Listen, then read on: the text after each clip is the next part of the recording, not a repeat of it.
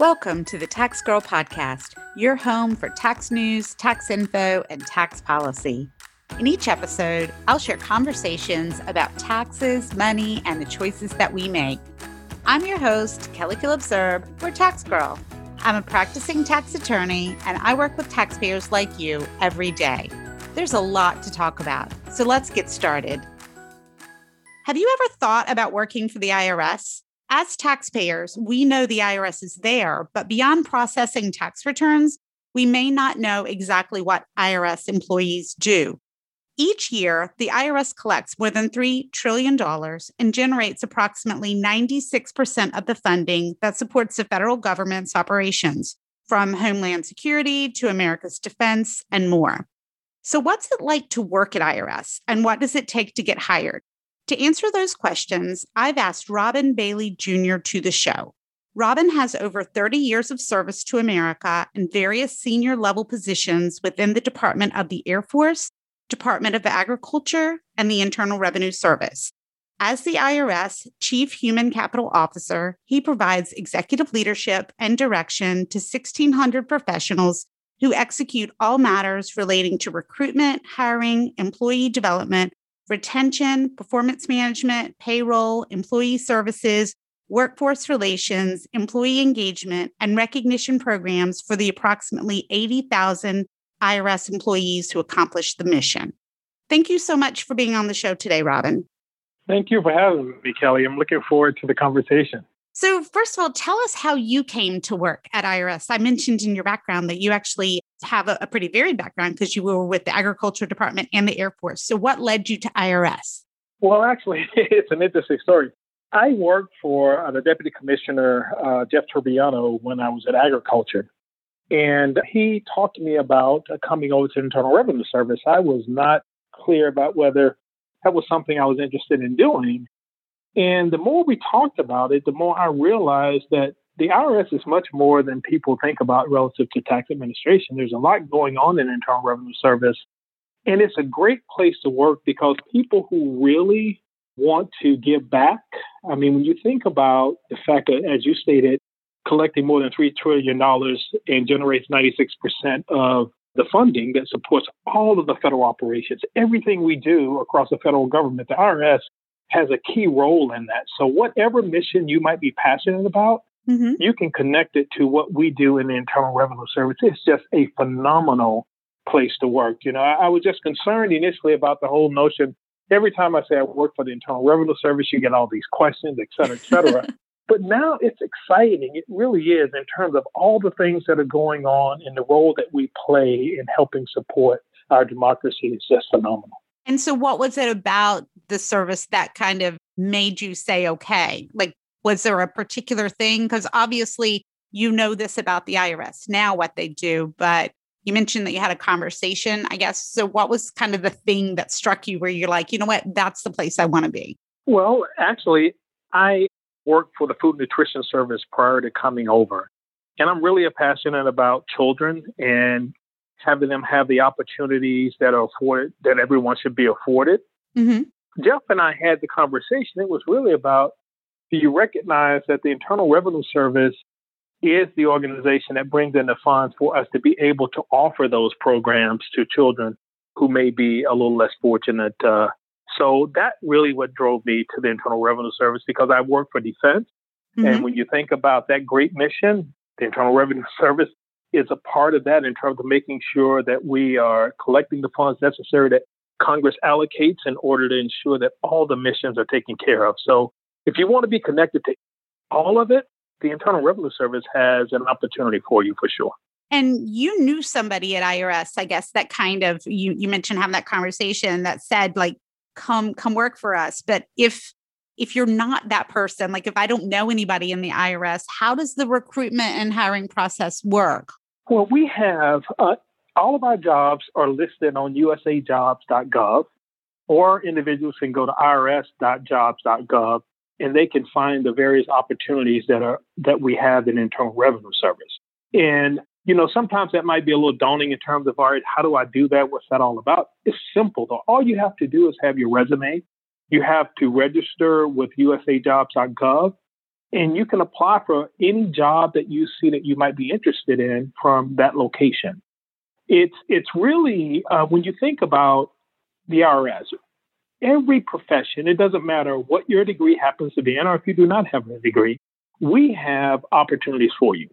This is one of the only op- federal agencies that I've had an opportunity to work for where you can truly come in at the lowest levels, G S two, G S three, wage grade, and make it to top executive positions in the Internal Revenue Service. We have several examples of that. So uh, it was just fascinating to see that someone can really say, okay, you started at this grade level, and now you are running one of our business operating divisions just through hard work, perseverance, and really getting in there and learning the job and making it happen. You have those opportunities. In some organizations, you think about, well, you had to be recruited from this big school or something, and you had to get in a special program to make it to the senior executive service. That's not true in Internal Revenue Service. It's really an organization that's focused on the mission. Mm-hmm. And I R S is apolitical, so we don't get involved in any of that. You just really are focused on making sure that our taxpayers have the right information in order to be tax compliant. And we put our energy in that on a daily basis. And regardless of what you might be thinking of, you know, we have jobs, whether you're talking about engineering, accounting, social sciences, human resources, I T, communications. You mentioned earlier special agents. And we also have uh, the more traditional jobs, as you might think about, internal revenue agents and officers, tax examiners, data transcribers, which is a term that you don't hear that much about mm-hmm. anymore. But but we have those as well, as well as contact representatives, those individuals who are interacting with the taxpayers on a daily basis, really making a difference for those individuals. And we have this new program that, that um, I wanted to mention to you. It's called the I R S Forward Program. It's basically a program that we're using to hire recent grads to come into our organization and put them on a fast track to leadership in the organization, putting them through various training opportunities to get them well-rounded uh, about our mission and what the organization is all about. And those I R S Forward programs are available across the enterprise. It doesn't matter which uh, occupation, we have those available for people to be able to graduate from college uh, and jump right in with this. I, I think the criteria that's important for them to recognize is you have to be within nine months of completing their degree mm-hmm. or have completed the degree within the past two years to be eligible for the I R S Forward program. And is that a special, is there a special website or a special place that those folks go to apply? No, all of it's on u s a jobs dot gov. Okay. And we have more information out there on i r s dot jobs dot gov as well, where they can go out and find out a little bit more about that particular. It's basically like an internship program where you're put through special training and developmental opportunities as you, over the uh, two-year period, focus training and then transitioning into one of the jobs that we have available. But it is a phenomenal program. I will mention to you that I started off with the Air Force in an internship program. And those internship programs really offer special training. They offer you the opportunity to really understand the culture of the organization, what we're really about, and really find yourself relative to what career field is really most desirable, which one are you most passionate about, and being able to do that. And, and, and our organization being over eighty thousand strong, you can imagine the number of opportunities that would be available if you were part of the Internal Revenue Service. Oh, sure. And it's interesting that you mention um, engineering, because I can't remember if it was on Twitter or on LinkedIn, but I saw that I R S Social was promoting that they were looking for an engineering position. So I know it's it's something that that you guys are, are very active in putting out there when there are positions that are available. Yes. And just this fiscal, we're looking to hire approximately six thousand five hundred folks.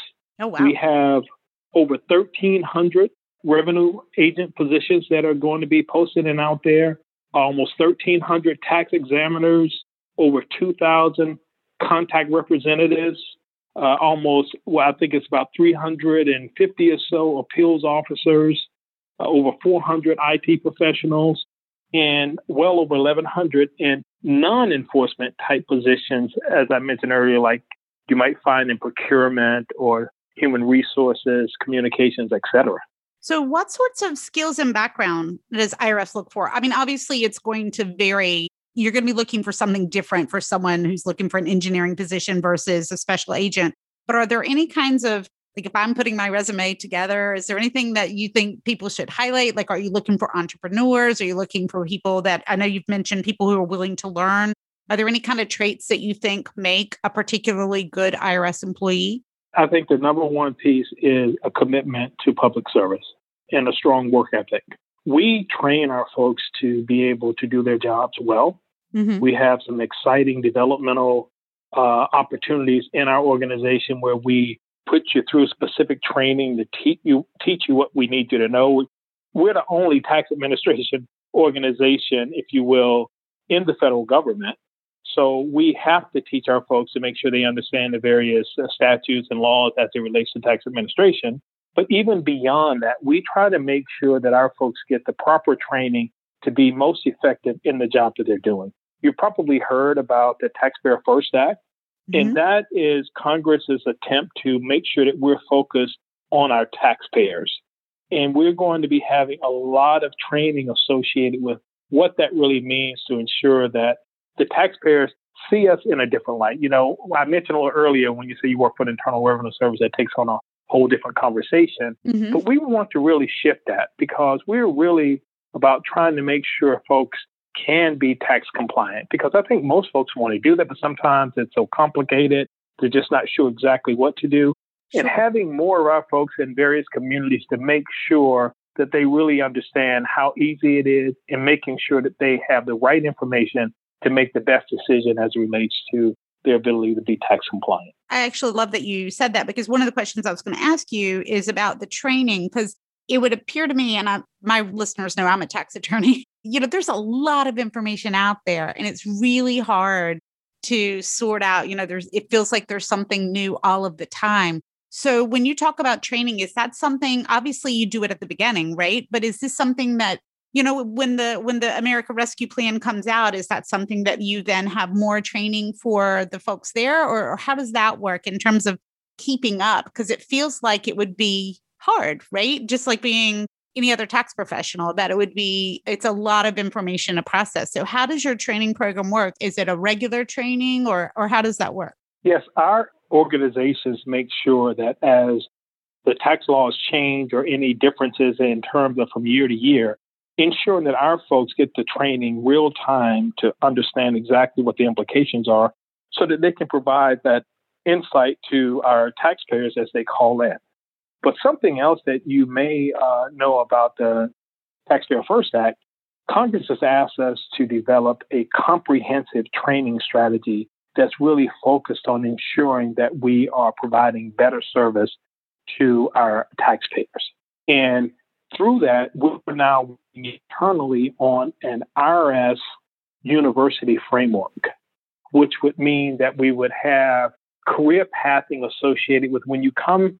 If you join our organization, you will have a roadmap, if you will, to identify the various training you need in order to be successful in that role, the number of opportunities relative to in-classroom training, what you're going to be getting on the job, what leadership development opportunities we're going to provide to those individuals as they come into their career.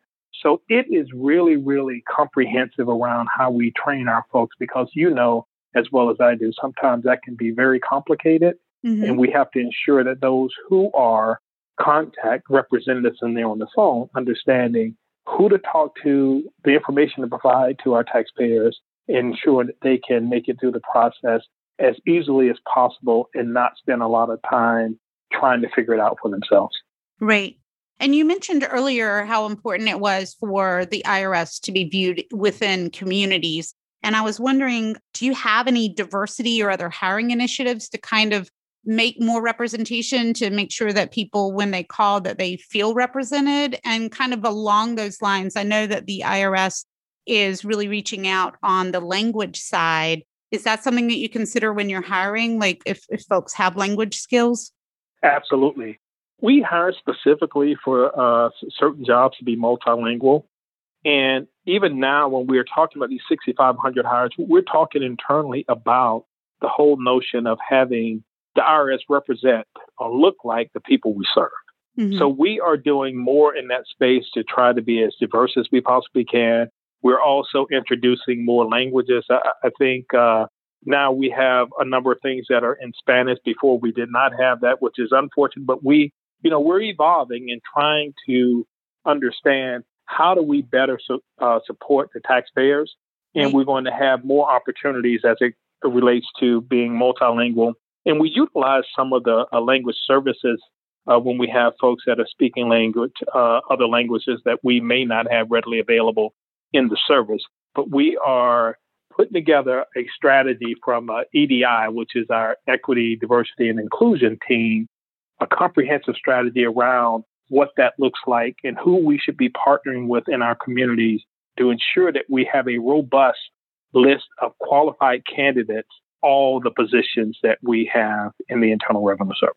Yeah, I know that languages are, are such a big deal right now. We've been talking about it in the tax practitioner community because the ten forty is now, as you mentioned, in Spanish, but there you can also elect to have your communications sent to you in certain languages. There's a new schedule for that. And I think that's just such a huge, it's so huge for taxpayers to be able to, you know, taxes are hard enough um, if you speak English as your first language. So I just think it's such a great, a great step forward for the, for the I R S to be able to offer those languages. Yeah, I know when we even talk about that internally, you, you know, sometimes when you're talking about translation, tax law, tax code is not easy to translate.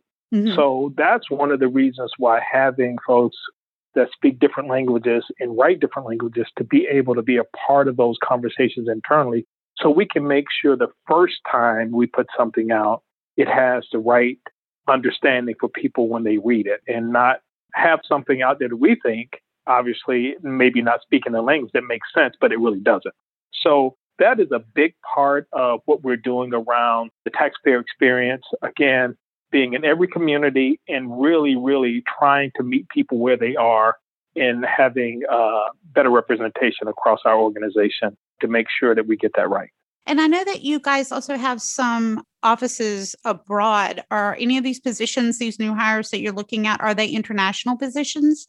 What we're trying to do now, we're having a lot of conversation internally. We haven't zeroed in on exactly where we are yet, but mm-hmm. we're talking about the future of work as we, you know, as we've learned more about with this pandemic, some of the things that we've had to shift to and some of the policy changes that we've had to make in order to operate in this environment. That's what we're doing right now, talking about, okay, how do we use this as a strategic opportunity to hire the right people, to identify whether location is important, whether they need to be specifically in one of our offices or whether they can be recruited from where they happen to be. But if they have the right skill set, that we bring them into the fold. So we're having those conversations right now. And I would anticipate as we continue to evolve in that space, that we would have positions in various locations strategically to make sure we're, we're meeting the needs of uh, the taxpayers. Right. And since you mentioned uh, remote work, I know this is something that a lot of companies, um, you know, outside government are are kind of struggling with, like, is this going to be something long term? Is it going to be something? I mean, obviously for the, the short term, I think that a lot of companies are, are still going to have remote workers. How has the I R S responded to the need for remote work? And I, I don't know if this is something you can talk about specifically, but just generally, like, how has the I R S, I know that many of the folks that I talk to on the phone are working from home. Is that something that's going to be continuing for the short term? Yeah, again, we're having those conversations internally. And right now, everything has been focused on the health and well-being of our employees. Mm-hmm. We are a big organization, but we recognize that nothing gets done without our people. And we want to make sure that we keep them safe. Only those who have non-portable work Uh, who are in critical roles have had to start to return to the office in some location, but we're ensuring that we are practicing uh, the safety guidelines identified by the C D C in terms of social distancing, uh, face coverings, and things of that nature, sanitizing, all of that stuff in place in, in our organizations. But even long term, as you were talking about this, we're asking our businesses to take a look to determine what did we learn during this period of time? Are there specific types of roles that we believe should continue to be much more flexible than we have in the past? Are there specific areas where we could have been successful, we didn't really have the technology? So we're looking at it comprehensively. And how does that fit into what our workplace should look like in the future in terms of collaboration space and things of that nature? Those are the internal conversations that are taking place today. And we want to position ourselves to make sure that we can compete with the, all of the employers out there who are also looking at this as a strategic imperative in terms of being flexible in order to find the right talent and hire that right talent. Another piece that's important in this space is we found it somewhat challenging to compete with some of the industry folks in some of our big hubs. So why not take this opportunity to move into more rural areas that mm-hmm. may have broadband capabilities and get us closer, again, to the taxpayer and in those communities where they may not have as many jobs available? Those are the things that we're talking about right now specifically. And when we talk about our contact representatives, why can't they be in rural America someplace uh, working from an alternate location? That makes sense to us, and we're looking at those as possibilities today. Great. And I was going to say, as someone who grew up in uh, in a rural community, I know that folks would welcome um, the opportunity to have those kinds of jobs closer to home. So that's awesome to hear. I have a, a kind of a corollary question about the pandemic, which is, you know, normally I would say, like, what are the next steps after you apply and what happens during the interview process? Um, I suspect that looks a little differently now because of the pandemic. So what are the next steps? If somebody's listening and they're like, this is awesome, I want to apply, and they go and they put in their resume, and if there's a callback, how does that progress? Like, are there multiple interviews? Does it depend on the kind of job? And are those interviews going to be remote? Kind of what are the next steps there? It depends on the job. But, you know, we, we currently have shifted to a virtual onboarding process where we are now, instead of having people come into a building to onboard, we are doing that remotely in many cases. Our I T folks are now shipping the computers to the home address to make sure that folks have the equipment they need to start work uh, day one.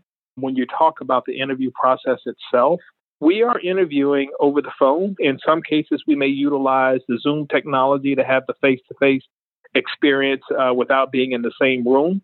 But we have started to work toward what we're calling the employee and applicant experience. Mm-hmm. You may have heard, you know, it takes a long time for federal employment to take place. Sure. But one of the things that we're trying to do now is stay connected to the applicant, meaning once we make contact with you to give you that interview, keeping you informed on uh, where you are in the process. And, and that's generally been the downfall. You know, people don't hear anything for months on end. Mm-hmm. You'll find another job, and then we call, hey, do you want this job? What which job are you referring to? That's been months ago.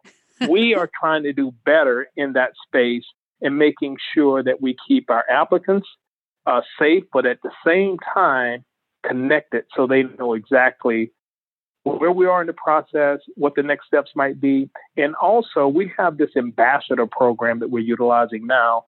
So if you happen to be an applicant and you get selected, we connect you with someone in your organization, your prospective organization, so that they can stay in contact with you. And you can ask those questions that you might not be comfortable asking a new supervisor, but that colleague, you might ask the question, you know, how's the culture?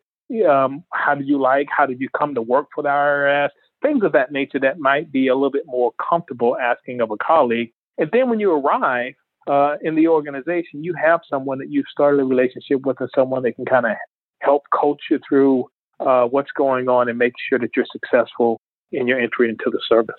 Great. And when you mentioned, because it actually just brought up something I was going to ask you about anyway, when you talk about timing, obviously, the pandemic has slowed a lot of things down, but do you have a sense, or can you give us a sense of timing? Like, if I were to put in an application, you mentioned that you have, um, you anticipate hiring six thousand five hundred folks. I mean, that's a lot of hiring.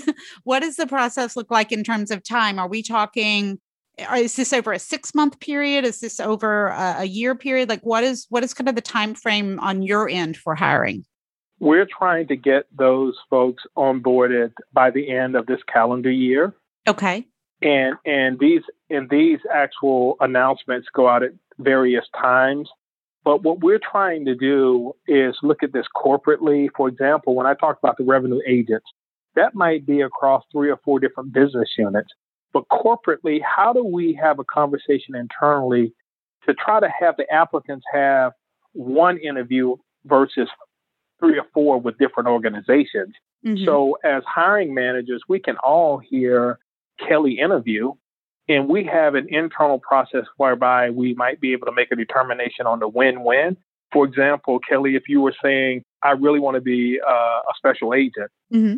if they're a part of the interview process and someone in, say, our wage and investment area would want you as well, or uh, appeals, for example, if that's what you really want to be and we have a vacancy, then we can then allow you to move to that role, and then and the other organizations can pick up the next person and what have you. But internally, trying to make that as easy as possible for our applicants so that they know that they're joining an organization that's keeping their interests in center, as opposed to going through multiple interviews with different parts of the organization. We are trying to work some things behind the scenes. Now, in terms of if I applied for a job, mm-hmm. the way internally what we're trying to do is once the application comes in within seven days, we, we, we're trying to announce those positions. When the position closes, generally speaking, it depends. It can go from seven days to thirty days in terms of being open. Once that position closes, we're trying to issue the cert to the hiring manager within a couple of weeks after that. And then the hiring managers get into the interview process. But typically speaking, it's going to probably be um, as long as three months before from the time you might apply to the time that you might come into the organization. Okay. Sometimes less, sometimes more.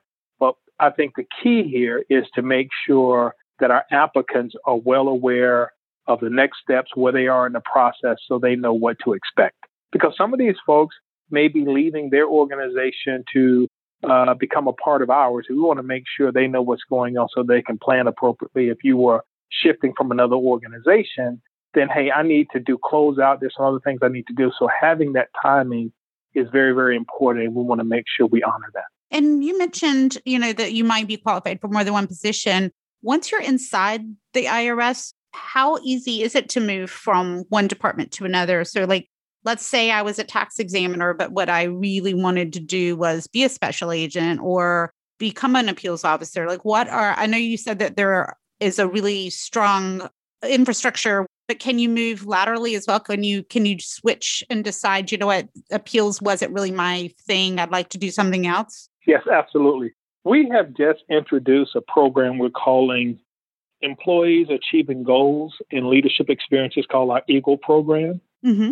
which is going to provide for lateral movement into other parts of the organization. One of the hangups on the federal side has always been around, if you haven't had that specific series, it's very difficult to leave one series and move to another. Mm-hmm. This program will help with that. And what we hope to do with it, you know, I had talked about the onboarding process, and we also have an orientation process. That orientation process, we're moving now to like a twelve-month orientation, which means, for example, when you come into the service, we would, that first interaction with you would be about learning about, you know, what your benefits are and all those kinds of things. Mm-hmm. Then at the three-month point, we will talk to you about, hey, uh, now that you've been around for three months, let's talk a little about the various careers and what this organization is all about. At the six-month point, we'll talk to you about some other things. The nine-month point, you've now been around for a minute. You're like, wow, you know, I, I got in, and I, I face this all the time, particularly with uh, folks who have come in as contact representatives. Some of these folks have P H Ds or they have masters and other things that they were just trying to get in. They just wanted to get in, but mm-hmm. they know that that's not the career field they wanted. They really wanted to be a revenue officer.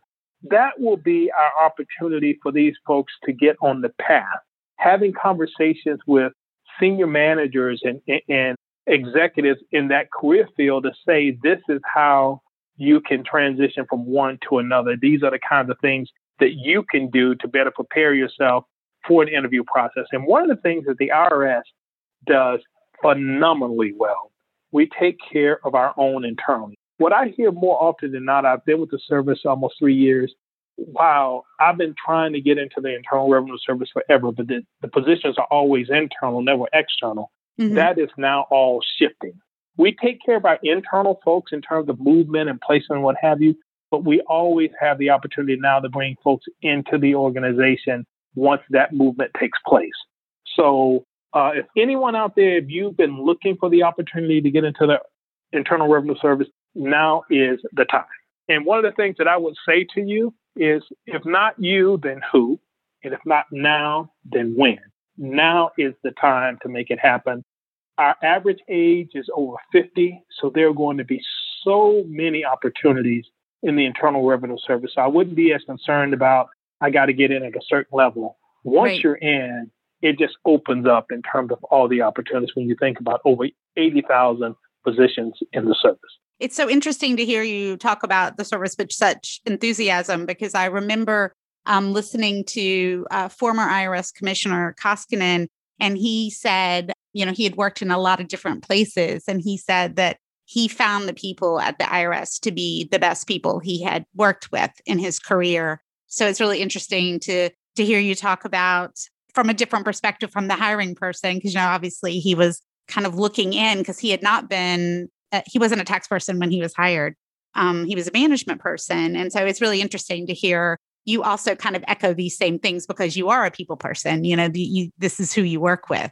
Well, I can tell you this right now, our commissioner is one of the most supportive, engaging people, individuals you'll ever want to meet. Everything he does is about people first, the employees first. And if you've ever wanted to be in an organization where from the top down, it's about you, this is the place. And I'm not just saying this because I work for the Internal Revenue Service, because I have no reason sure. to do that. Sure. But, but but the point, I'm serious. I've worked in a number of organizations. And when you have someone that's so focused on making sure that people have the opportunities, people have the tools and everything they need to be successful, you know, we are currently working on this new modernization strategy for I T, in which in this uh, latest bill, we received uh, uh, quite a, a sum of money, I think somewhere around a billion dollars to modernize our systems in the Internal Revenue Service. So it's it's a game changer in terms of moving from, one of the things I think that he was probably talking about when he talked about the people is whatever the Internal Revenue is given, they make it work. Mm-hmm. You know, whether that's duct tape and, and, and, and, and uh, you know, whatever it is, yeah. they'll do it. But the point is, think about now getting the actual systems that will modernize us in a way to do things that we've never done before. It's just, this is the time again. The stars are aligned in such a way that if you can get into the service now, you really want to make a difference. When you think about the impact and the number of people that we touch on a daily basis, and if you were a part of being in the service to design what those systems look like and what it looks like for the future, if you're in the I T world, I mean, you can't ask for much better than that, and being able to come in, learn what that's all about and take your skills elsewhere, or whether you want to stay with us. Mm-hmm. There is a commitment to make sure that we develop our people well, that they are trained really well to do the job that they are doing in the service, whether that's you decide to make it a career or whether you decide to take those skills and go elsewhere. The commitment is making sure you have those skills so that no one can take that away from you in your position to do whatever you want to do in life uh, after your time with the Internal Revenue Service. Well, thank you so much for this. This has, I think, been really, really helpful. I will make sure that the links to those job application sites that you mentioned are in our show notes. And if you wanted to leave the um, audience with just kind of like a final thought, I know you've been um, very enthusiastic again about the culture at I R S. What would you want people to know about the I R S if, if they're still kind of like, they're they're poised? They're like, you know what, this sounds good. I'm interested. What would kind of be the one thing you'd want them to take from this this program today? This is uh, the total package. Uh, working for the I R S is a commitment to the mission, to people, that's your neighbors, your family, your friends, and our country. I mean, it has it all. There's there's no question you can find all of that in the Internal Revenue Service in terms of how this mission touches so many. And think about now, the Internal Revenue Service is highly engaged in the economic impact payments. Mm-hmm. Never before. There are other things they're asking us to be a part of. So you just have so many different ways of thinking about the work that we do and how you can make a difference for yourself, for your country, while building a career. It's really worth taking another look at. Thank you so much. I appreciate that. I'd love to know what you thought of this episode. You can send an email with your feedback to podcast at tax girl dot com. And if you liked it, please share. You can find the audio of each episode at tax girl dot com. You can also subscribe at Apple Podcasts, Stitcher, Spotify, or your favorite listening app, so you never miss an episode. Thanks for listening, because paying taxes is painful, but hearing about them shouldn't have to be.